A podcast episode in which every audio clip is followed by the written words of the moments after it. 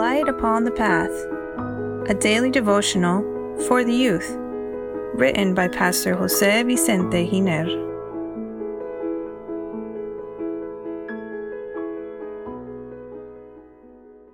February eleventh. Live according to the Word.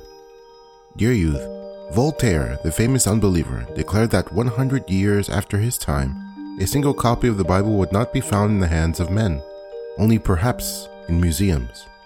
About twenty-five years after the death of this French philosopher, his house was purchased by the British Bible Society in Geneva, and it became a storehouse for Bibles. The same printing press he used to publish his atheist books was used to print an edition of the Bible. Thousands of times in history, the Bible has been declared dead, but it is still very much alive and powerful, offering its wonderful message to all seekers of the truth. Someone once said that the Bible is like an anvil, where thousands upon thousands of hammers have worn down trying to destroy it.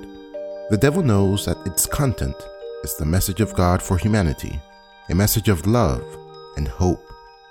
It is the plan of redemption and salvation for each human being that wishes to go to heaven with Christ. It is not surprising that there has been a continuous and incessant conflict in Satan against God's government and what his principles represent. Satan hates the Bible because it clearly teaches about Jesus, our only mediator and savior. It speaks about the angel of light who decided to rebel against God. It warns us of his schemes and plans to destroy Christians, as well as how to be freed from sin. It shows a way of holiness and the only way to obtaining peace in the heart. For years, the devil tried to hide the Bible, destroy it, prohibit it, but it's still valid and accessible today. It is somewhat paradoxical that during the time of the Holy Inquisition in Europe, those who were found with a copy of the scriptures were punished even unto death. In the nineteenth century, it was illegal to possess a Bible in some European countries. In the time of Luther, the famed reformer, having access to the Bible was very complicated. He himself didn't have one, and what he knew was through references from others. One day, as he looked through some books in a library, he found a Bible in Latin.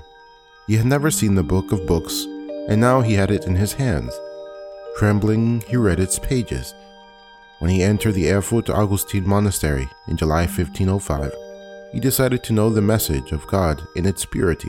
When he discovered the text of Paul in Romans one seventeen, "The just shall live by faith," his soul was relieved of the burden of sin that had tormented him for years. Luther understood that salvation, contrary to the teachings of his day, was the result of the direct fruit of the grace of God and not of people's good works.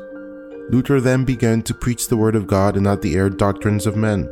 One of his greatest contributions was the translation of the Bible into the German language in order to make it available to the people. Thank you, Lord, for men like Luther. Dear youth, I encourage you to cultivate the same spirit of the German reformer and make David's words your own.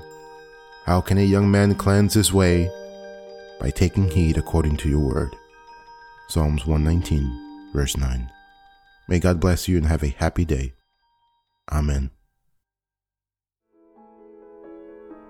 Please share this message that it may be a blessing to others as well.